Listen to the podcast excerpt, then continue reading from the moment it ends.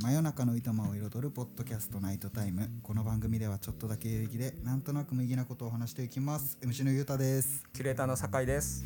はい、えー特集人生2週目あったら何する？今回あのー、3回目3本目になるんですけれども。ですね。前回大人気飲食店ケニックカレーを営むケニックさんにゲストをお迎えしまして今回ですねサウンドプロデューサーシンガーソングライターという方らしいはい。職業の楽しみです。はい、えーとここはもう完全に酒井さんの熱い オファーというかはい。ありましてそれであの江住森さんという方にお越しいただいておりますよろしくお願いいよろしくおたします願いします。よろしくお願いします。お願いします、はい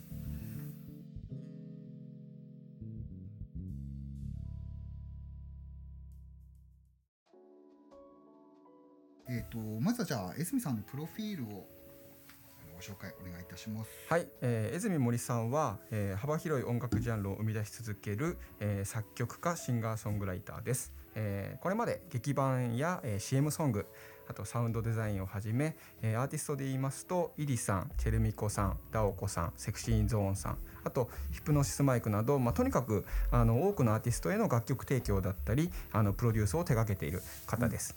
あと、えーピスタチオスタジオというクルーにも参加されていてあのぜひお話を伺ってみたいなと思って今回お声掛けしました。はい。ありがとうございますなんか楽曲提供されてるのが今はいときめくというか名だたるアーティストさんすごく光栄なことにって感じですけど、はい。なるほど、はプロデュースっていうのはどういったご活動になるんですかね、サウンい。ドそうですね。一口にプロデュースって言ってもちょっといろいろあるんですよね。なんか、はい例えばそのえっともう本当に相手が持ってきたあのラフなこうデモコードと、はいあのメロディーだけのものからそのアレンジを仕上げていくパターンと逆にこっちからこう下地をこう出してそれに対してこう歌を入れてもらうとか。うなんか本当にでラッパーに対してはトラックだけ上げるとか。はいはいで一口にプロデュースって言ってもいろいろあって。はいはい。なんかそのアーティストの特性っていうか、はい。こういう活動してきたんだなっていうのに合わせてそのやり方を変えるっていう感じなのでうんうん。なんか難しいんですよね。プロデュースとアレンジっていうものの線引きもちょっとあんまりないかなっていう気はするんですけどだからちょっとやってることは見えにくいかもしれないんですけど、うんうんうんそうですね。そんな感じでちょっといろんな形でやってますプロデュース。は人によってはまあ部部分的というか、はい。関わり方がまあ様々だと思うんですけれども、うんうんうん。曲の中だけのプロデュースっていうイメージなんですかいね。曲のだから曲の一曲に対するプロデュース。そのアーティストのプロデュースとなんでしょう。世界観作りみたいなのあそうです。感まあでもプロデュースっていろいろあると思っててまあ、はい。基本的に僕がやってるのはその人の世界観をどう拡張させるかっていうか、あのーその人が持ってる声とか、うん。雰囲気とかなんかそういったものをこうより良くするためにはどうするのかっていうのを、へえ。まあお話しいただいた時に最初ちょっといろいろ話し合ってはいはいはい。でその時にその僕がその手を一回加えるのが、まあ、アレンジなのかもしかしたらメロディーを変えた方がいいかもしれないとか、ここにこういうコーラス入れた方がいいかもしれないとかなんかそういうこう、まあ、アレンジただあのトラック作るっていうだけじゃなくて、はいそのあここを、まあ、場合によってはですけど歌詞こういう風に変えた方が、歌い回し変えた方がいいかもみたいな。例えばそうですねあのレコーディングとかで、んうんうん。あのいやちょっとこの歌い方もうちょっと低くしてほしいなとか、こうテンション高くしてくださいとか、なんかそういうこうあのその場でこうど曲をどういう風に持ってった方がいいのかっていうのを、うんうん。まあそのアーティストの意思を汲み取りながらこう進めていくっていうか。だからそうですね。なんかちょっとそういう意味ではレコーディングとかもセッションに近いというかその場のこう空気とか空気作りとかも結構大事で。なんかそういうのは結構意識してやってますね。はいすごい現場でもそういった指示というかディレクションしつつ。そうですね。なんかその歌った後に「あめっちゃいいです今のやつ。でもちょっとこういうのを試してみませんか?」って言ったりとかはあはあまあでも自分でやりたいっていう人もいるからそういう人に対しては別にその細かく言う必要もあまりないのでへー。みたいのはなんかその性格によるっていうか結構コミュニケーション大事だなと思いますね。その音楽を作るっていうだけでも。はいなんかこうじゃあ依頼が来た時とかに、はい。その人のこれそれまでの曲聞いて、はい。はい。この人ってこういうイメージなんだっていうイメージをして現場に行くと、はい。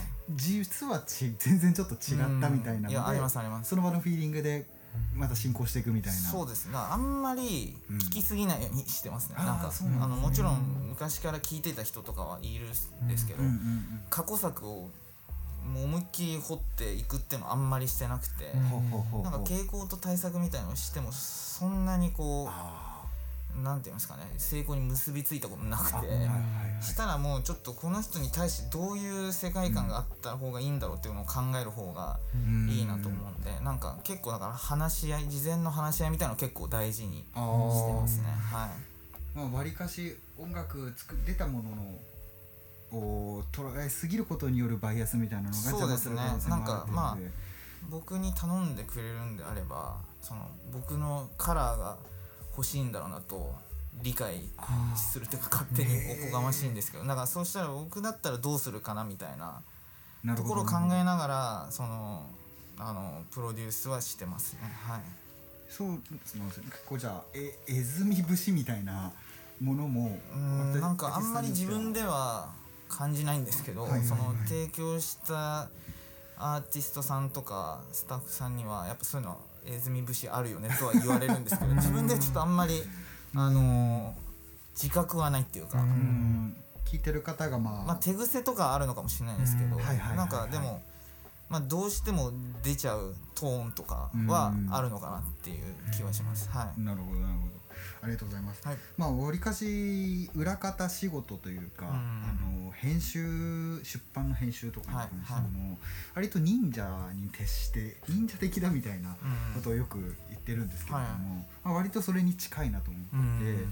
なんかもともとそうなりたかったのかっていうのがすごく気になります。そうですね。まあでもあんまりちょっとその裏方としてっていうことはあんまり考えてなくて、ええ。なんていうんですかね。あのもともとその、まあ、音楽を作るっていうことがまず好きだったっていうのが前提としてあって、でそのまあ大学時代に、はい。まあ、トラックを作り始めるんですけど、うん。その段階でなんかまあもともと自分は歌うこととか全然想定してなくて、いはい。インストのトラックばっかり作ってたんですけど、そのタイミングでなんかいろいろあのレーベルとかにはい。そのデモテープ送ったりとかして、でちょっとずつやっていく中で最初にそのお仕事いただいたのがあのスペックっていう、はい。TBS のドラマがあるんですけどそれをあのなんか、えっと、偶然、まあ、受かっちゃったというか、あのそれが世に出ることになってその時にあ音楽ってそういう食べ方もあるんだなっていうか。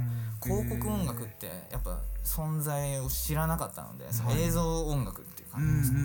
うん。でそれがもしかしたらあのなりわいにできるのかなって思い始めたのがまあそのぐらいの段階で、大学頃。そうですね大学、へ全然それまで音楽で食べていきたいとかは考えてなかった。まあピアノはやってたんですけど、音楽大学に通われてや全然普通の 私立大学っていうかすごい。はい。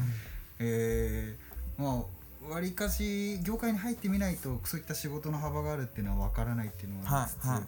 割と音楽とかって耳を覚ませば街中とかでもはいいろんなところでやっぱ、い、ろんな形で使われてるじゃないですか、はい。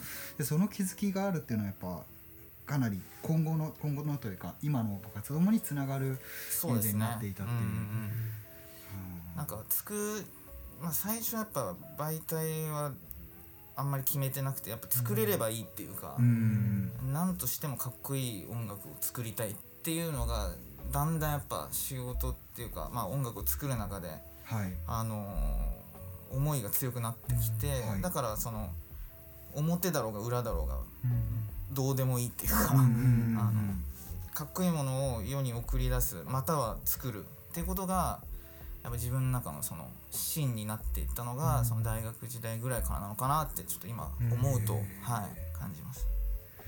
もう割とその大学以前大学生になる以前からもはいはい音楽に触れてこられていた、そうですね。あのーもともと本当にちっちゃい頃ピアノはやってて、うん。あすごい英才ですね。まあでも でも高校ぐらいまで続けましたね。あだからそのうんうんまああの小学校とかだと伴奏とかやってました、あのああ発表会で。必ずそのやらされたっていうか。はいはいはいはい。あのそれでなんか吹奏楽中学校で吹奏楽部なんか全国大会行くようなとこだったんですけど僕は吹奏楽部じゃなかったんですけど、うん。ピアノがいないからやれって言われてつ全国大会だけ行くっていう謎のすごい。謎の勧誘されてその後めっちゃ厳しい先生でうん。呼び出されたんですよ保健室に。なんか入れって、はい。半ば脅迫みたいな感じで。でもあの断りまして、へー。いやもうちょっとそういうあのスパルタは無理だなと思って自分には。なるほどもったいなかったなって思う。その時やってれば専門的なそのうん。あのまあスコアリングであったりとかは学べたのかなっていうのはちょっと思うんですけどでもまあもうここまで来ちゃったからしょうがないなっていう感じではありますけど、はい、割と後悔していることになってるんですね。まあ後悔っていうかまあ、うん、後悔まではいかないですけどね、うんなんかうん。こうこれやんなかったからこっちがこっちの職種になったのかもしれないしみたいなのがあるんで、うんうん。うんはい。なんか当時からそのある種クライアントじゃないけどそうですね。お呼ばれしてっていうのがあるのがちょっと面白いですそうかもしれない。本当今考えるとギャラいくらだよって話ですそうよねもうね結構拘束されてましたね。なんか合宿みたいなのも行ったりしたあそうですよね。そこまで出しちゃったみんなで合わせないとですもんね。はいああまあでもそのいった原体験みたいなものがあって曲を作りたいっていう方向に傾いていくっていうのはそうですね。必然的だそうですね。高校の時になんか文学的なものに目覚めてなんか本読むのが好きで、はいはいはい。でその時になんかヒップホップを好きになるんですよね、うん。あの BLUE HERB とか、はい。シンゴツとかあああいうそのリリシストみたいな、うんああいうのやりたいなと思いつつ全然そのまあラップもしないけど、歌詞に大学ノートに歌詞だけ書くみたいな。へーことは知ってました、でも音楽的なことで言うと全然やってなくて、はい。あのなんかバンドでちょっと歌うとか、うん。あの学園祭でみたいな。そのぐらいなんで全然その音楽を作ろうっていう気は全くなかったですね。高校にへーはい。だから酒井さん今お話を伺って、はい。なんか酒井さんも結構裏方業というか音楽業界に身をはい置く中での忍者的存在だと思うんですけど、はい。割とプレイヤー側とそうじゃない側というか、なんか近いところってあったり？そうですね。まあ自分との共通点っていうのはおこがましいんですけれどただ、あの泉さんの場合その今はなんでしょうプロデューサーとか、はい。そういう仕事も多くされてるんですけどやっぱり並行してシンガーソングライターとして、うんうんうん。ご自身でも歌ってリリースもされてるっていうところがあって結構、まあ、僕はもともと知り合いではあるんですけど、はい実はそういったところってなんかちゃんと踏み込んで話したことがうん。なんかあるようでなかったりしていて、さっきのあのプロデュースもなんか言葉で言っちゃうとプロデュースってなっちゃうんですけど、一言で。そう、はい。このプロデュースとあのプロデュースはなんか多分きっと関わり方うん違うんじゃないかなとかうん思うんですけど、なんかそこってちゃんと踏み込んで聞いたことなかったし、なんかそこら辺を聞いてみたいなっていうのがあったんで、ちょっともう早速ちょっとね、はいはいはいはいはい。うんいい話聞けてる感じっていうかすいません。なんかちょっとねあの楽しくなってきてるのはあります。はいい。はい。なるほどなるほど。ありがとうございます、まあ、それであの大学時代に楽曲制作みたいなところで触れた時はい。あの別のインタビューを読ませていただいて、はい。あの初めての環境が GarageBand っていう、はいはい。すごいなんでしょう。衝撃というかあ本当ですか？無料ツールじゃですよね Mac にそうですね。大学に入って初めて自分のパソコンを買ったんですけどそれがはい。MacBook だったんですよ、はい。なんかそのそういうのをやってる友達がいて、はい。や GarageBand がいいよみたいうん。ななんか使いやすいしみたいな感じで確かインターフェースとはい。その MacBook を買ってそれでそうだ同時に僕そのえっとバンドサークルに入ってたんですよね、でバンドサークルで鍵盤やっててで鍵盤、うんまあ、キーボードシンセサイザーもなんかそのローンして、めっちゃ高いの買ったりして、うんうんうんなんかそういうのが、あのーちょっと揃ってきて機材が、で当時ロジックってめっちゃ高くてそうですね。67万ぐらいしてたんですよ。今 今3万ぐらいですけど箱で売ってるってはい。へえそれを買ってまあでもロジッ GarageBand 時代は多分1年もなかったかな。なんかでもこれは多分ロジックにした方があ。いいんだろうなと思って、もう最初はもうなんていうんですかね見よう見まねっていうか、うん。あのもう beat music がめちゃくちゃ好きで、うん。歌物そんな聞いてなかったんですよ。ね、うん。だからそれをインストばっかり作ってました。はい、へえ割とエントリーとしては優れたDAW ソフトになるんですかそうですね。うん、あのまあこれしか使ってないっていうのもあるんですけど、はいはいはい。はいあのーまあやっぱアップルの製品ってやっぱあのグラフィックもいいし、うん。あのオーディオの操作も結構僕的にはやりやすいっていうのがあって、まあもうずっと使ってます。はい。確かに。ななんかあの UI っていうんですかね、うんうんうん。Windows とやっぱ全然直感そうなんかやっぱ最初に使うとしたら Mac の方がまあそれまであ Mac 触ったことなかったんですけど、あのそっちの方がいいだろうなっていうまあ格好つけたかったっていうの 憧れ。確かにスタバで Mac 決めてるのがまだかっこいい時代そうそうそう、まあちょっと今分厚いすけどすいません、はなんかちょっとあのー自分も初めて触ったのがあのーそれこそロジックが3万円になった後とかですごいあの共感しちゃって、はい。今ね App Store でやってますけどね、はい。もうそうかなり便利になりましたね。いや本当ちょっとこれから音楽始める方にとっても、うん。 GarageBand っていうのはやっぱ GarageBand 優秀ですねやっぱ、うん。今でもめっちゃもっと優秀になってますね、あはアップデートされてって。い、デモでアーティストによってはその GarageBand でデモ組んで送ってくるとかもありますけど、え全然あの優秀なツールだなって思うんで、だって何人か GarageBand で作ってますって、はい。なんか言いますよね。あえて言って活動してるね若い子もいますもんね今。今アーティストでもデモは GarageBand でっていう人もいるしまあ一応互換性まではないけどあのプロジェクトをバッと送ってくれれば、そのまま開けちゃったりするんで、うんうんうんあのそういう意味ではこうシームレスにロジックと GarageBand で作業できるし、っていう意味ではなん。か無料と有料の架け橋にもなれるから、うん。あのなんていうんですかねあの始めたての人ともやり取りしやすいかもしれないです、へはい。えやっぱ違いっていうのはもう音数とかそういったところになるんですか？そうですね。トラック数とか、まうん。あ入ってるプラグインの数とかも多分違うと思うんですけど、うん。まあ基本的な操作あんまり変わらないはずなんで、うん。まあ、僕もそんなに GarageBand も使ってないんであれなんですけど、あの基本的な操作同じだと思うんで、はい。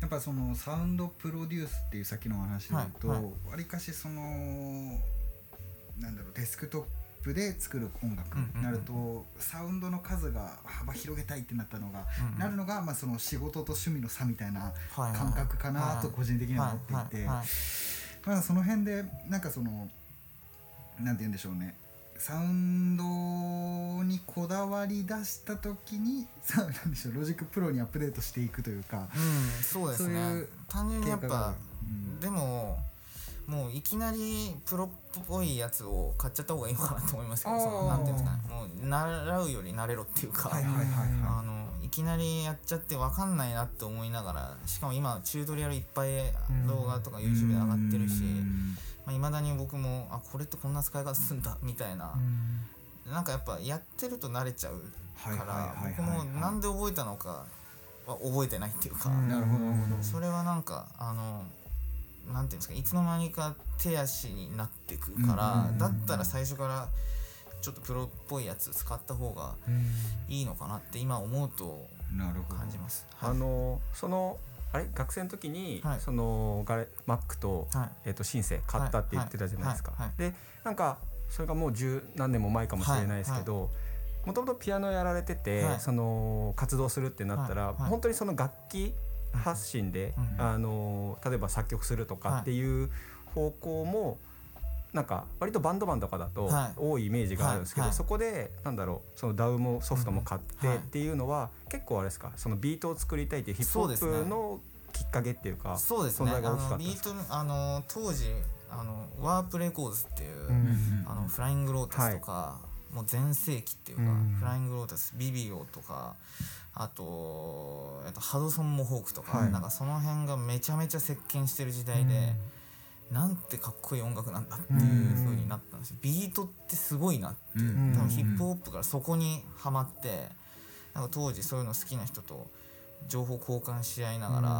あのワープのその5周ん何周年かちょっと忘れちゃったんですけど、はい。あの幕張メッセでやったイベントとかも行ってオールナイトで、へえ。でも当時のあのレイ・ハラカミさんとかも出てうん。てそこに、はいはいはい。でビート音楽ってなんてかっこいいんだっていうのが原体験だったんですよね。それで自分もやりたいって思ったのが結構きっかけです、なるほど。今はね結構キーボードのイメージというかそうですね。あるから。もともとなんかなるほど。うんなんか人とやることも考えたんですけどやっぱなんか一人でできちゃった方が楽だなみたいな、うんうんだから最近そのバンドのプロデュースも増えてきて、はい。バンドっていいなって思う反面ん。一人で自由にやれるのもいいなみたいな、うん。なんか両輪でやれるのは今ありがたいなと思ってますけどうん。もともとは一人でベッドルームミュージックじゃないですけど、はい。うん。そういうのをコツコツやるのが好きでしたね、あうん。の初めての時は。その思想というか考え方って今のネット発みたいなミュージシャンですごい増えてきてる中でやっぱその米津玄師さんもそうだしはいはい。自分でこう最後までやりたいっていう思いを持って活動されてる方がはい。ネット介して有名になっはいていくみたいなストーリーもあるじゃないですか。はい。まあ今後もやっぱそういった系譜じゃないですけど。まあ多いでしょうね、うん。だって自分で何でもできますからね。うんすごいいい時代なんですよ。だでも送る必要ないいや本当そうですね。ね。だから僕の時はデモを送りまくってましたけどね。やっうんぱなんかそれぐらいしか自分の当時の自分にはその方法がなかったし。ああですよね。なんかだからそういう自分でストーリーを作るのは苦手だったんですよね多うん分だからうん。まあ裏方っていうかまあ音楽を作るっていううん。方向にシフトしたいなってうん。まあ単純にその音楽でご飯を食べたいっていうのもあったんで、なかなか難しいじゃないですかそれ一本で、そうですね。それでどういうふうにしたらいいのか迷った時期もありましたし、まあ直結として言うのはやっぱ音楽でお金を稼ぎたいみたいのはちょっとあったかもしれないです、うん。まあまあでもそうじゃないとなんでしょうね。向き合い方っていうのもやっぱ今とは絶対違ったでしょうし。ね、はい。できそれを経て今それこそ先ほどご紹介いただいたイリさんの「ワンダーランド」もはい。すごいヒット曲とか出されてって、はい。特にあれですか？まあなんかここ数年なんかいろんなね。あの活動が多岐にはい。広がってるような印象をはい。ちょっと受けるんですけど、はい。なんかそういうきっかけというかなんかそういうなんか流れみたいなのは感そうでじますか？すね。今おっしゃっていただいたやっぱワンダーランドはでかくてうん。あの、えっと、2019年だったと思うんですけど初めぐらいにあのチェルミコと一緒に出したあの「双剣美茶のラップ」っていう曲と,、はいはい。えっと、ワンダーランドとあとヒプノシスマイクっていう、うんあのあれの「ステラ」っていう曲がなんか3ヶ月連続くらいで出たのかな、はい。なんかうん結構自分とのキャリアにとって結構大きい曲で。あそこからそのそれまでは広告音楽メインはい。だったんですよね。まあ73ぐらいで、はい。7が広告音楽って感じだったんですけどそっからちょっとそのああいつ誰みたいな多分なったみたいでそこから割合が変わっていきましたね。その1年で。で去年はもうほとんどプロデュースばっかり。へこんなに変わるんだなって思いました本当にすごいでもやっぱ届ける方向がそれぞれ違ったっていうのもそうですね。ごいいい確かに。確かに。なんかまあやりたいことやってたらこうなったって感じですね。だからうんだから今後何が起こるかわからないなっていうか、うん。まさか自分がこうプロデュースを人のプロデュースをしてあの音楽を作るなんて、そのさっき言ったビートを作ってた頃にはうん。全く想像できなかったんですけど、うん。なんかいろんな複合的なものがうんあったと思ってます。はい。ただただあのさっきこうきっかけとしてその「ワンダーランド」とか、うんうん。あのいわゆるそのヒット曲があるかと思うんですけど、はい。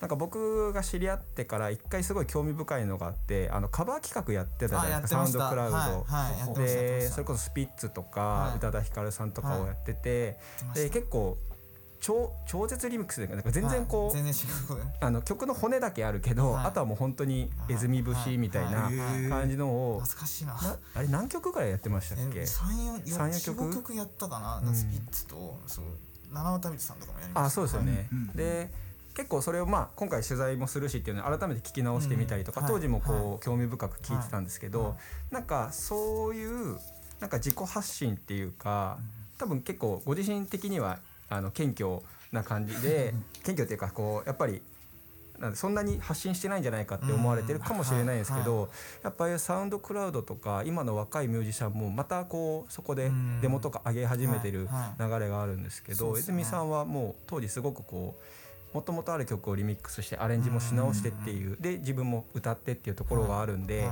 なんかそういう活動が多分こうつながっているのかなっていうのを思いました。それでいうと一個あの結構もう一個劇的に変わったことが、はい、そのビートミュージックを作ってた時別名義だったんですよねそれは。別名義だったんですけど、なんか歌を歌いたいなって思い始めたんですよ、はい、え何年前だかちょっと忘れちゃったんですけど、はい、でそれで「えずみ」っていう名前に変えて、ちょっと心機一転やろうみたいなそのインストのビートメーカーとしてライブをするっていうこの自分の中でビートメーカーのライブって何やってるかちょっとわからないなみたいなとこもあるし、あのそういう感じでちょっとあんまいけそうにないなっていうのもありながらなんか自分で歌ってみるってどうなんだろうって考えて、でその時の名前はえずみっていう名前にして、でそこからちょっと歌にもフォーカスしようと思って、でそれで、えっと、ポップグループっていうレーベルにデモを送ったらそれがリリースされることになって、はい、でそれであのー、自分の歌っていうものに対しても興味が出てきて、うん、なんか生粋のシンガーソングライターではないと自分で思ってるんですけど、うん。はい、歌って面白いなって思い始めたのがそのタイミングぐらいでだからなんかその、うん、なんかプロデュースやるのも結構自然な流れだったのかなっていうか、歌っていいよねって思うタイミングで歌の、えっと、曲を作るっていう。はいなんかそういう意味では結構つながったのかなっていう気はします。はい。結構あれですよね。その変容というか、うね、だんだんこう枝葉が増えてるような感じなのかなって話を聞くに想像ですけど、なんか全て今思うとあの身になってるというかそのビートを作ってた時期もあるからビートは結構あの得意だったりするし広告音楽を作ってたから割とまあ本家の広告音楽作曲家に比べたらですけど、あん。まあれですけどその幅も広く作れるようになったし、で歌も歌ったからプロデュースもみたいななんか、あの積み重なってるっていうかちりつもって感じですね、なんかあこれやっといてよかったなっていうのが、あの今になって思うことが結構多いですねやっぱ、はい、さっきあの最初まあ「えずみ節がある」ってあの、ね、あのクライアントから言ってもらえるってあって、でもなんか僕もまあ聞いてて、まあ、確かにアーティストさんというか本人ありきだからサウンドとか、多分技術的には全然違うんでしょうけど、なんかこう共通点としてはちょっとこうオーガニックというか有機的っていうかなんか芽吹くみたいな感じのサウンドが多い印象ででそれこそえー、とご自身のオリジナルの「雲の目」っていう曲もその芽吹くの目があったりとかなんかちょっとこうなんていうんですかねもちろんデジタルなものを使ってるんですけどフィジカルで肉体的ものとか、なんか生っぽいものみたいのが、なんか音から、あの感じるようなことがあるなっていうのを改めて最近思ってますね。なんかそれで言うともともとトラックメーカーっていうか、まあとして始めたんですけどやっぱプロデュースしてる中でその DAW の中だけで完結する音楽じゃない方がいいなっていうことは思い始めてきてまあエレクトロな音色を扱ってるけどどうにかその有機的に聴かせらんないかっていうのはやっぱ自分の中で、あのあって例えばライブ演奏しやすかったりとか、みたいのを何て言うんですかね普通のそのクラブでかかるような感じだけじゃなくて、ちょっとそのなんかそれこそ有機的な音っていうか、はなんかどうやって作ってるんだろうみたいな音をちょっと混ぜるとかなんかその、うん、で完結させないような音作りまあ実際卓録なんですけどなんかそれは結構意識してプロデュースの時にはあの取り入れてます。はい。僕個人的に有機的っていう言葉を初めてっていうか表現を初めてちょっと思って、うん。まあ、ちょっと伝えづらいんですけどそう。なんか再現性というかえっ、ー、と、まあ、音の多様性みたいな異質。感じの。なんかその、うん、卓録っぽいっていううんえっ、ー、となんていうんですかね表現がちょっとどういうあれかわかんない。狭くないっていうか、うんうんうん、なんかそうですね。なんかこれどうやって作ってなんか普通にソフトシンセだろうって思わせないっていうか、うん、同じソフトシンセでもとか、うん、でなんかあとはめちゃくちゃ分かりやすいもの例えばコードバーンってなってる時に、はい。一発わけわからないサックスのリバースはい。逆再生を入れるとか、なんか変なサンプリングが入ってるとか、なんか楽曲にその彩りを添えるっていうか、はい。普通にある感じになると普通になっちゃうんですけど、うん。ちょっと変なことを入れてうん。多分聞いてないんですけどあの、えー、とその歌を聴いてる人は、うん。でもそれがあるとないと全然違うみたいな。あそれがまあ有機的っていうことがちょっと合ってるのか分かんないんですけど、はい。なんかその、うん、と曲を単に打ち込みに聴かせないっていう。うんうんのはやっぱ自分の作る曲でやっぱ近年かなり興味があるテーマっていうか、なるほど。意識してそれがあのなんていうんですかね。それをあの求められたものを出すっていうか、はい、うんなるほど。ありがとうございます。なんか聞いてる身からするとなんか今おっしゃってるような感じでなんか植物が育つうんうん。なんか形ってはい。なんか決められないですものによってこう変わるじゃないですうんかなんかそれみたいな感じでうん。多分デジタルなものを組んでうん。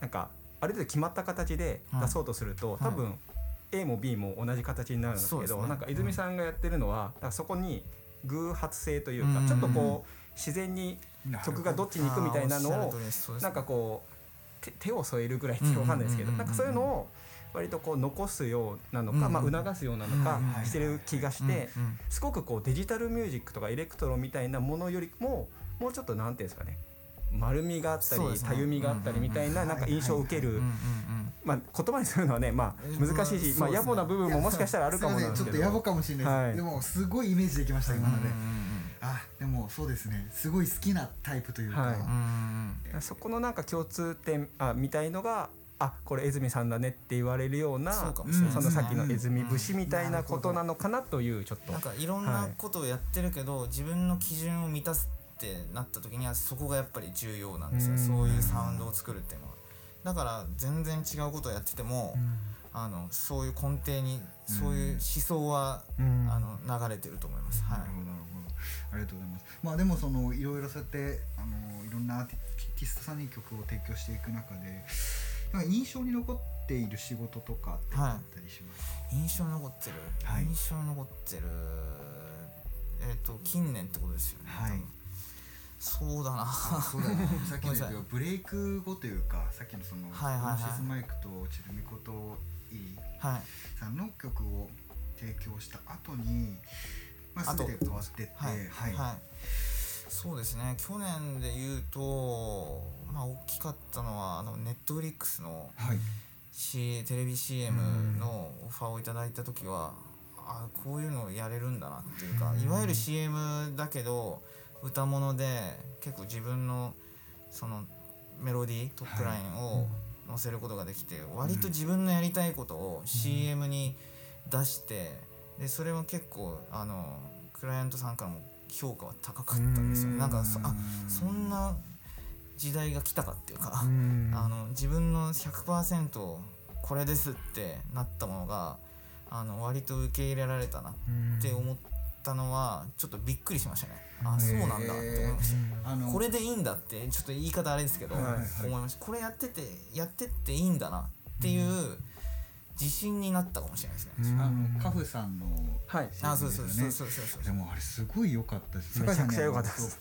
していただいて、はなんかああいうアニメチックな世界観のなんだろうごてっとした感じというか、うんうんでなんかこう音数がすごい雑に増えるって、うん。言い方がちょっと違うかもしれないフューチャーベースっぽいというか、ごちゃごちゃしたまとまりのない感じになってる、はい。そういうそういう文化圏のサウンドなのかな、はいはなるのかなというイメージがあった一方で、あそこまでなんかすごい丁寧というか、うん。かつすごいおしゃれに、なんか仕上げられてあなんかやっぱ今までやってきたものが、うん。あのなんていうの結集したっていうか、はははあ。んまりそういうジャンルの音楽を作ってこなかったんですけど多分ヒプノシスマイクとかをあのなんていうんですか拠点にあのモンスターズメイトっていうのははい。VTuber さんの作ったりとか、なんか自分なりにこれってどう作るんだろうみたいなのを研究してまあ同じものは作りたくないんですよね、はい。そのうん。VTuber っぽい曲っていうのがちょっとあるのかわからないですけど、はい。そういう文化がどういう音を鳴らしてるのかっていうのをうん。自分の中でこう記号化してうん。音の流れを。でそれを自分として出すならどうするのかなっていうのをやって出したのが去年のネットフリックスだったのでなんかいわゆるまあどういうちょっとジャンルとかわからないんですけど、はい。正直、うん。そのでも僕がああいうのやるんだったらこれだなみたいなのが、あちょっと受け入れられた時にあちょっとびっくりしましたねやっぱ、うん。なんかこんななんか別にその簡単な仕事がいいってわけじゃないですけど、はい。そのすんなり通ったんですよそのうん。なんかあんまりその手直しもなく。はい。で結構手直しが来るもんだと思ってたので、うんあこれでいいんだとか 別に手抜いたわけじゃないんですよ。うん。全力でやったんでただそのララリーがあんまりなかったんですようん。あれって。なんかそれはちょっとびっくりしましたね。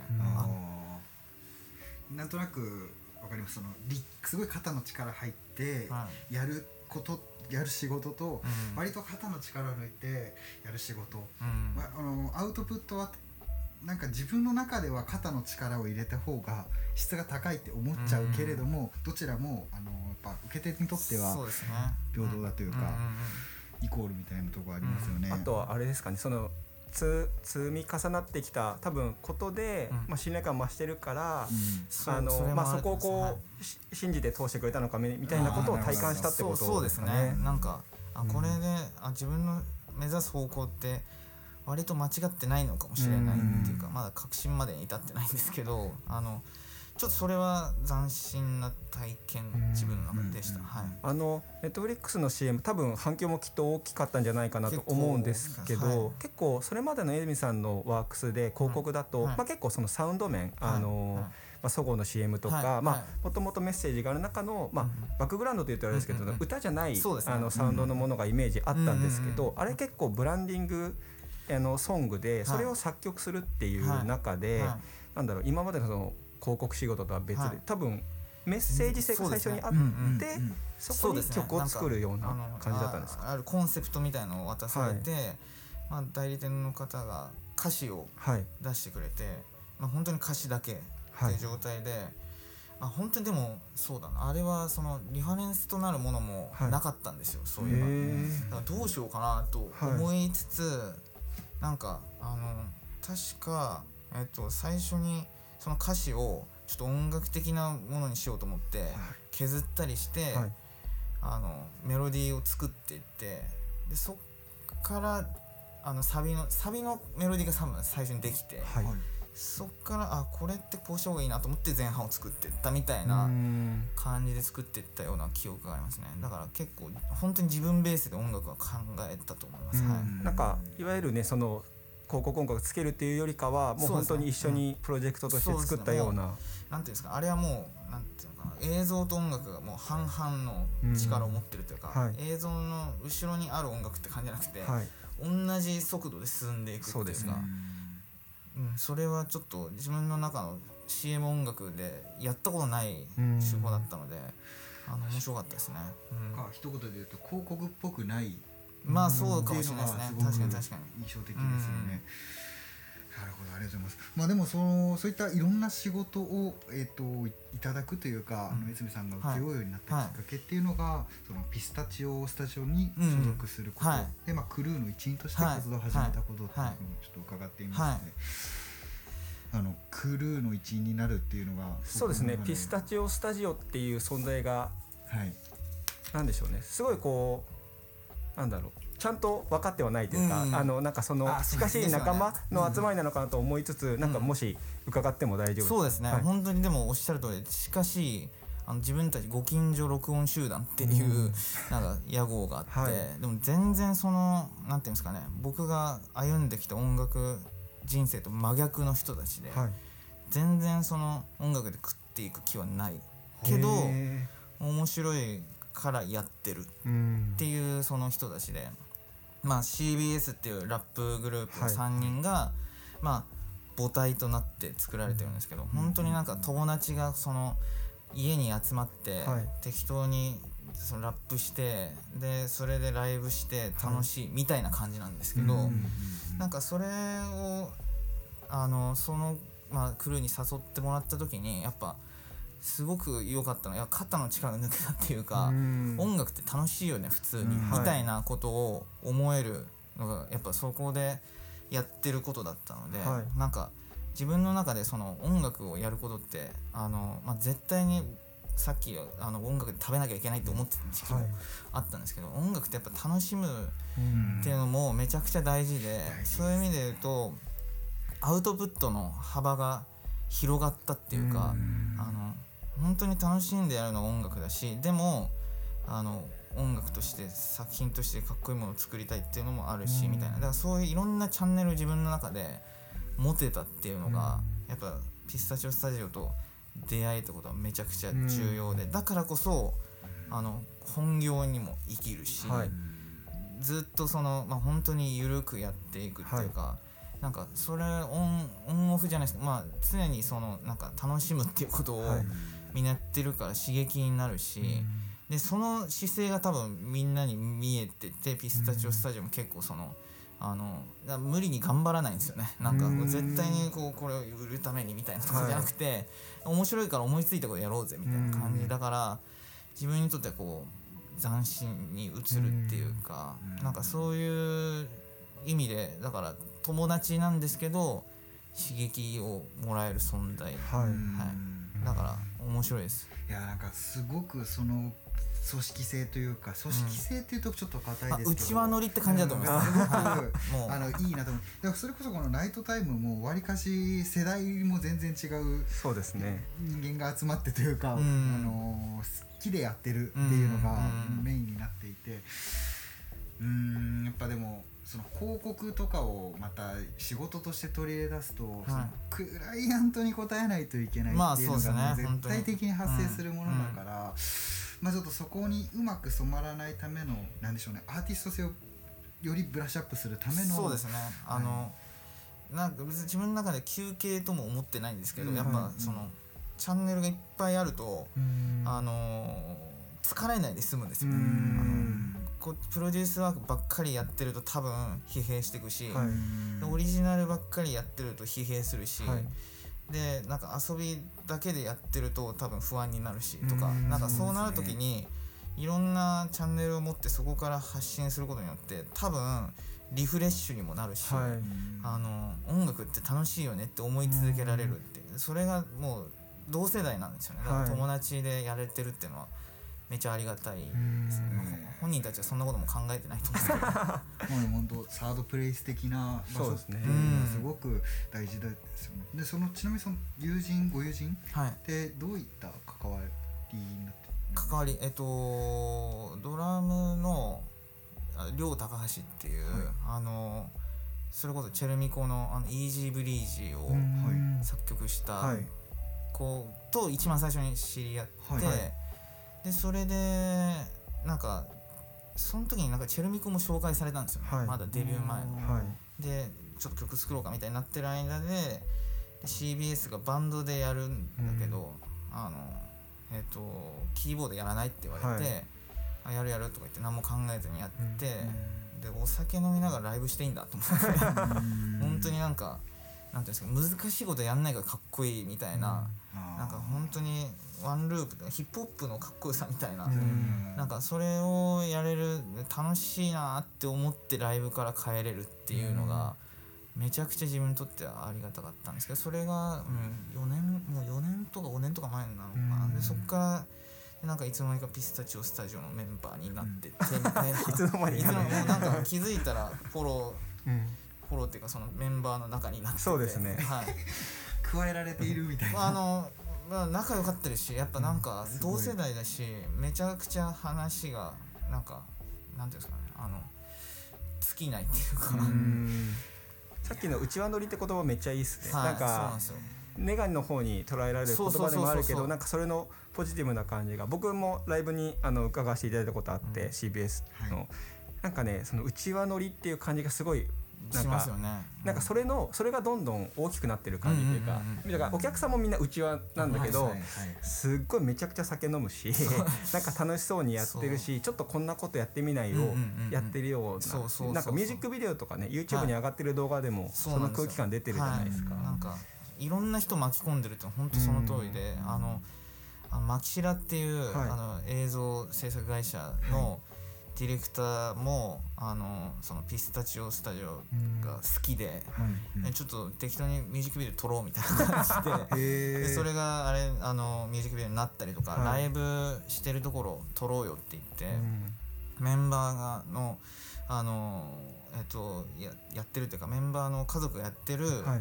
あのご飯屋さんで機材持ち込んで、はい。そのまんま撮ってみたいな。あと洋服屋さんでライブしたりもあ全部機材持ち込んで、うん。でもそれってなんかあ楽しいからやろうぜみたいな。なんかうん採算あのってか生産性っていうかそのお金にすること全く考えずに楽しいことをやるってなかなか腰重いじゃないですーうか、ん。それをなんかやってたら楽しいんじゃないみたいな。うん。なんかそんな感じでやってるから面白いですね。能動的な感じがしますよねそうですね。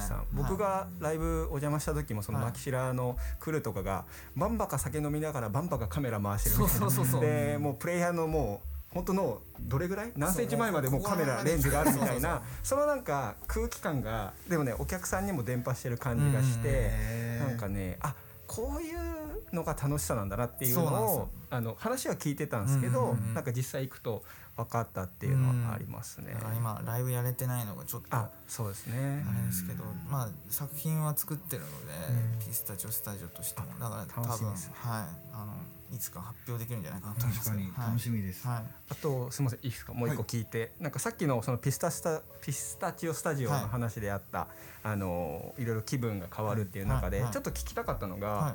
あのプロえっ、とプロデュースワークというかクライアントワークがある、はい。でもえっ、とオリジナルのご自身の活動もあるじゃないですか。はい。はい。でもう一つピスタチオのちょっとこうオフっぽいものもあるって中で、最初はなんかそれぞれのチャンネルどう切り替えてるんですかって聞こうかなと思ったんですけど。はいはいはいはいでもしかしたら違うところもあるし、うん。もう大体クロスオーバーしてうんうんうんる部分もあるのかなと思って、なんかこうここは切り替えてる。でも実はここは、あのなんか共通してるみたいなこととか、まあ、ご自身のモードの中で、はいはい。はいもしあったら伺いたいんですけど、うんあります？そういう。なんかなんていうんですかね。完全に切り替えてるっていうのは正直ないかもしれないなって今のお話聞いて思ったんですけど。なんかやっぱピスタチオでやる中でも自分のその作ってきたその音楽、はい。そのプロデュース力とかが使えるかもしれないし、はい。むしろそのなんかプロデュースワークの中でそうちょっと緩くやっていきましょうよみたいな、うん。コミュニケーションとして、はいなんかちょっとそのなんていうんですかね冗談まではいかないけど、はい。場を作るまではいかないんですけど、はい。そういうことをやったりとかなんか、まあ、無意識にチャンネル変えてるけどなんか今はこのモードだみたいなのはなくてうん。多分なんかこう有機的につながってるのかなっていうのはなんか思いましただからそのあの飽きないで済んでますよね、うん。はい、やっぱなんか新しいことをしたいって時にいろんなその出口があれば、その出口のどれとどれをつなげるかみたいなこともできるし、なんかやっぱ音楽を作ることに慣れちゃったりとか、はい。飽きちゃったりするのが多分一番その、うん。あの辛いっていうか、はいあの精神的にやられちゃうんで、んやっぱずっとこもって制作するタイミングももちろん。あって、はいその時本当になんかこう鬱っぽくなるっていうか。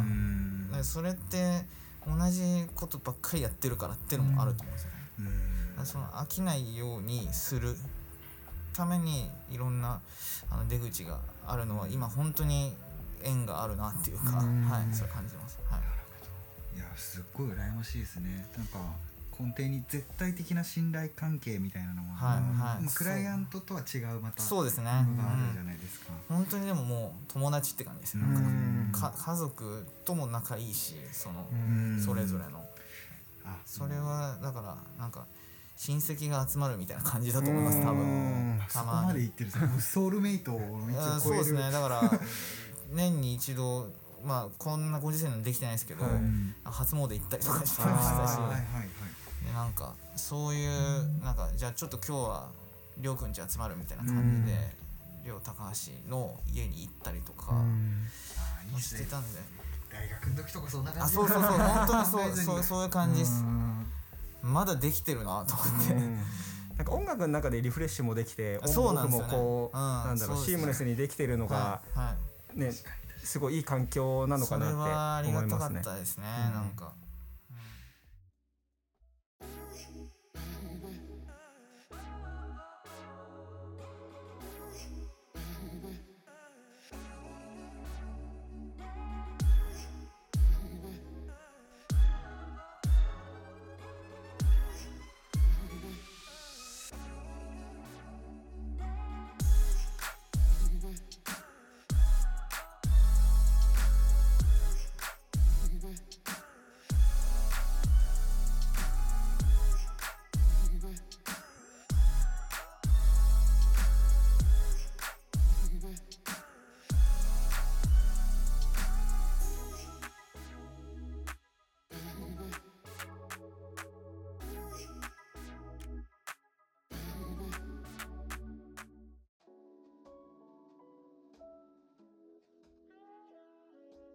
はいででではちょっとこれまで人生1周目についてお話ししてきましたが、まあ、もし人生2周目があるとしたら何になってはい。何をしてみたいかっていうところをお話ししていきたいと思います。はい。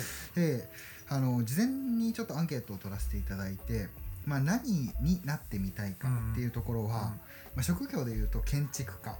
何かを研究する人お笑い芸人っていうまあ3つの軸でめっちゃ考えたんですけどごめんなさいなんかもう全然浮かばなくてもう1周目でパツパツでちょっと2周目どうしようかなっていうのがあって苦し紛れっていうかなんかやっぱ本とかを読んでて、うん。あこういう人たちの目線って面白いなっていうか、うん。なんかちょっと建築家とかだとその数学的に物事を考えたりとか、は造形にあれあったりとかまあ、なんか組み立てるっていう意味ではちょっとその作曲とも近いのかなと思ったりとか、なんか歴史の研究とかすごいなんか面白いなと思ってて、うんなんかそういう目線で多分今今の自分には絶対ない目線だなっていうか、はなんかもう2周目この記憶を持って生まれ変わるんであれば、そういう自分にない目線をあの持ってる人になってみたいなっていうところでした。はい。なるほど、ちなみにその今これからそういった知知識というか知見を養っていこうみたいなモチベーもちろんもちろんはい。もありまですすもんね。あのただやっぱちょっと一周目パツパツなんでそれとの兼ね合いなんですけど。これからね建築勉強してねそれやばい学入るわけにはいかないですもんね。あくまでその目線があるといいなっていうか、だからそのやっぱ凝り固まらないでいろんなうん。こうなんていうんですか見方、はい。あの世界とかそういう見方をしていきたいなっていう意味でなんかあの2周目はこう全然違う。あの、まあ、憧れっていうか尊敬している人たちっていうか。なるほど、はい。すっごいわかります。僕も最近あの建築家の別の仕事ではい。建築家の方とご一緒する機会があって、はい。はい。あのまあ、一つの物件を作るってなった時に、はい。まあ、材質は今こういうふうにうんうんうんとか、はい。太陽の光がこう当たって、こういうふうに影ができてこうなるからすごいかっこいいって、うんうんうんすごい抽象的ですけど、そう、なんかそういったロジックと、うん、はその先ほどおっした歴史い。街の歴史がこういうこうで、うんうんうんうん。今こういう風になってたからっていう風なものとの結びつけ方とかを,、を淡々とこう話されててプレゼンされてて、はいはいはいそんなことをうん僕編集者としてやってるけど全然知らんかったみたいなことを、やられてて。ぼ膨大な知識とそれを組み合わせるなんていうんですかねあのー才能っていうかはいはいはい。歴史の研究する人とかもそうだと思うんですけどなんかそのそのなんていうんですか見方ものの見方って多分あの今の人生だと全然できてないなっていうかうーんいやそうですかね。まあただそのなんだろう一見こうセンスでどうにかなりそうな職業っていう風に見えそうな確かに。カテゴリーだけど、はい。ものすごい蓄積があってそうそうですね。結果が出てるみたいな確かにところで。そうかもしれない。確かに。センスだけじゃないですよねこの人たちうもね。ん。真摯に何かやってる人たちっていうか。そうですよね。なんか。僕もそう真面目真面目って言われるよりはこう真摯でありたいっていうかあー。ほうほうほうほうほうその追求するっていうのをあの言っていただきましたけど、はい。そういう意味であの、うん、真摯にやりたいなとは思ってます。うん。はあの前回かなケニックカレーのはい。ケニックさんと話した時に、はい。はい。あの結構クリエイターの人がカレー作りにはまるみたいなことをおっしゃってて、はい。はいあの例えばスパイスの分量とかこれ入れるっていうのがちょっとこう作品作りで、うんまあ、その理論的にどう作るかと近しいのか特にミュージシャンの人が多いって聞いてたんですなんかそれともしかしたら近しいような、そのなんですかね。その関わり方は同じで、はい。そのえっ、とジャンルが違うみたいな、この建築家とかね。そういったことなのかなってちょっとうん思います。はい何をしてこうなったからこうなるみたいな、はい。過程を楽しみたいっていうか、うん。それがあるんじゃないかなと思います。うん。はい。まあちょっと異質なのがお笑い芸人っていうのが。お笑い本当にあの ラジオとかがめっちゃ好きだし、はいはいはいはい。まあここ数年ですけど、うん。なんかお笑い芸人が笑うお笑いって結構笑うってこう異質なことだと思って、うん。なんかうん。前本で読んだのは日常生活が破裂するっていうことがお笑いだみたいな。なんかそなんかそうそういうのを作り出すなんかこうルールっていうか、はいはい。まあ、ちょっとまだ全部その本読み切ってないんですけど、はい。おお笑いっていうその人が笑うってどういうことなんだろうみたいななんかそういうことにも気になるし、うん間とか会話会話って面白いなっていうか、うんそのテンポ感とかそういうのがすごい好きで、うんあのうん。よく見たりとか聞いたりしてるんで、まあ、そういうのプレイヤーとしてやったらどうなるんだろうっていう,、うん。もう完全に1周目では無理じゃないですか。まあそうですね。それで2周目があるとしたらそれやってみたいなっていう、うん。はい。あります。結構あのね花子さんの YouTube チャンネルのジングルとかされてるじゃないですか。はい、岡部さんとあの偶然知り合うことができて、うんあのなんか年末 LINE が来てその、うん。作ってくださいって言われて、もう速攻で作って それが結構今でも流れてるんで、うん。本当だから憧れなんで、うん。そういうお笑いの仕事に自分の音楽っていうのを絡められるのは、めちゃめちゃありがたいっていうか音楽だけで完結しないっていうか、それはありがたかったです。はい。なんかそう思うとあれですねあの自分ご自身がアーティストとしてバンドとかうん。シンガーソングライターの活動、まあのみって言うとあれですけどそれがもう結構パーセンテージ多い方だと、やっぱりそこの表現だけになりつつですけど広告だったりとかそういうクライアントワークもされてるとそういうつながりがますた違う形のアウトプットになってうん。みたいなその循環してる感じが素敵っていうかそうですね。それがなんかつなんか今の泉さん的にはつ強みだったりとかうん。するのかなともちょっと思いましなんか何かやりましょうってなった時に、た。はい。あのあじゃあこれやりますっていうのがやりやすいっていうか、そのうん。あんまりその普通に歌だけ歌ってる人だとうん。主題歌って言われてもって感じじゃないですか。あーそうでもなんかそのそういうコンテンツの音楽作れますよみたいなうん。つながりもできるっていうのは結構今までその広告しジングルとかも結構作ってたんで仕事で、あのやっててよかったなっていうか、うん。あのもう引き出しがあるから、じゃあジングル作ってくださいって言われた時に多分想定してなかったと思うんですけど僕が10パターン送ってみたいな。でその中の好きなの使ってくださいみたいな。はい。したらこの2つ終わりと始まりに、うん。あの使ってくれたんでなんかそういう引き出しなんか1出したら10出せみたいな。なんかうん。そういうやり方も多分なんかその広告やる中で学んだ手法かもしれないですね、うん。はい、いろんな選択肢を与えてあげるっていうのは。確かに。よりどり緑だっていう。そうそうそう。そうすると選びやすいじゃないですか。なんか1そうですね。個一個出してそれがダメだった時にダメって言いにくかったら、まあそうですよね。あのでだけど10個あればその中から選ぶこともできるし、うん。まあこれ10のうち 2, 2寄りのやつをもうちょっとよくしてくださいってはい。いう選択肢もできるし、うん。なんかそういう意味ではなんかそれはクライアントワークの中であの学んだことです、はい。なるほどな。結構、まあ、先ほど話してた映像とかもそうですし、うん。まあ、いろんなそのクリエイティブの裏方の方々って割とその裏方に徹するみたいな、うん。自分の名前は極力出さないみたいな、はなんでしょうねあの業界の風習なのかわうんまあかんないですけど、でも自分たちが出さないんじゃなくて、出されてないだけだと思う。そうですね。それをなんかうまく切り分けてくるのってすごいいい、うんでもこれからはやっぱりまああのやっぱ発信していかなきゃいけないなって思いますね。やっぱなんか何をやっ楽曲を作られるのってはい。決してそのアーティスト一人がやってない場合もあるしこのこのドラムはこの人が作ったんだよ。どうやって作ったっていうのはやっぱりあの物語が見えてた方が絶対に音楽を聴く人も楽しいと思うんですよ、うん。だからそれをあのもうちょっと発信できるようにこっちもしていかなきゃいけないんだろうなっていうのはあのここ数年やっぱり裏方裏方っていうなんていうんですかね。あのやっぱ音楽を作るのは、いろんなその、うんうん。えー、と集合値っていうか、はい。だと思ってるのでなんかそれのその過程が見えてた方があのより楽曲聴くの楽しくなると思うんで、なんかそういうのは今後もやっていきたいなと思ってます。はい。なるほど確かに裏方っていうもう言葉自体が古いまあなんていうんですかねその関わり方の まあで発信できるようになったと思うんですよねうん。そのこういう時代だから。だからそのうんあのより面白いなって思ってもらえるように音楽聴くのってっていうのはやっぱ最近ちょっと取り組んでいきたいなっていうかただポンポン音楽作って「はい、はい。やりましたはいやりました」はい。っていうのだけじゃなくてこれはこういうことやったんすよねっていうのをなんかツイッターとかだと伝えづらいんですよ、はいはいはいなんか文章で簡単簡潔すぎるし、はい。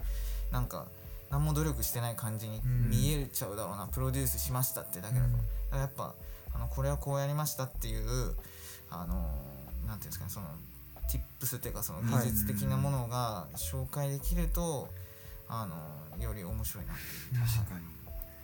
そそれがそうですね我々の仕事というか。いやあれがだからありがたいです。うん。こういうのを言う機会ってあんまりうん。ないんで、うん。そのいろんな音楽プロデューサーに聞いてほしいですそう。ね僕だけじゃなくて。いやいやいやはぜひちょっとあの今後もなんか別の媒体かもしれないですけど、うん音楽のメディアといかでもはい。またお話伺えるとすごくぜひぜひ。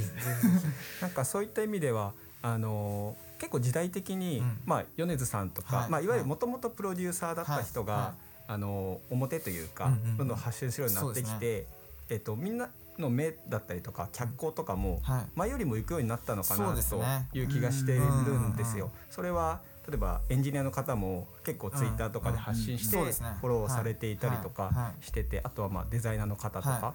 なんかそれはあの僕は個人的にそういうの好きなのでうんいい時代だなと思うのとですね。あのわもっと若い人。うん。なんか僕が子供の時は例えば音楽作る人が何をやってるかとかって、あなんか自分で曲作って歌ってるのかなぐらいだったのが、今はねあのビートメイクするとかアレンジャーがいるとうん。結構こう、うん。目に見えるじゃないですか。からそういった意味で、あの理解が深まることでどんどんまた若い人たちが出てくるっていうのは、なんかワクワクすするっていうかプロデュースワークが楽しいっていうことも思ってほしい、同業者の人にも、はい。なんかそういう意味ではなんかこういうことやってましたっていうのは結構有意義なんじゃないかなとは思います、はい。わかりました。そのそういう場を作ってできるだけその情報の立体感みたいなもあのをそうですね。うん本当に、我々がはい。作る努力を僕らも頑張りましょう。頑張りますっていう。はい。はい。っていうところですかね、はい。あのー結構わりかし真面目にちょっと話しちゃいましたけど めちゃめちゃためになるというか勉強になるばかりで。ありがとうございました。